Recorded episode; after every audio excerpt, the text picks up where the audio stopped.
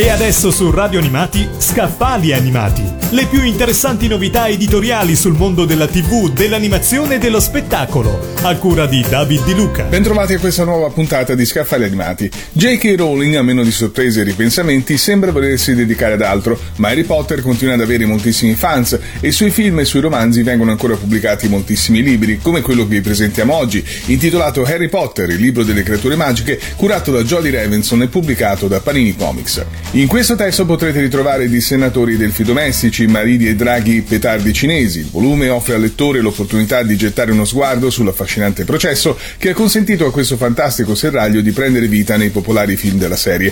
Di ogni creatura e pianta viene stilato un accurato profilo con tanto di illustrazioni, fotografie scattate durante la lavorazione e dietro le quinte delle riprese che arrivano direttamente dagli archivi della Warner Bros. Per completare questo compendio di zoologia magica, il libro contiene un poster staccabile che raffigura ogni singolo singolo essere descritto nel volume e un catalogo completo interattivo dell'Emporio del Gufo di Ilos.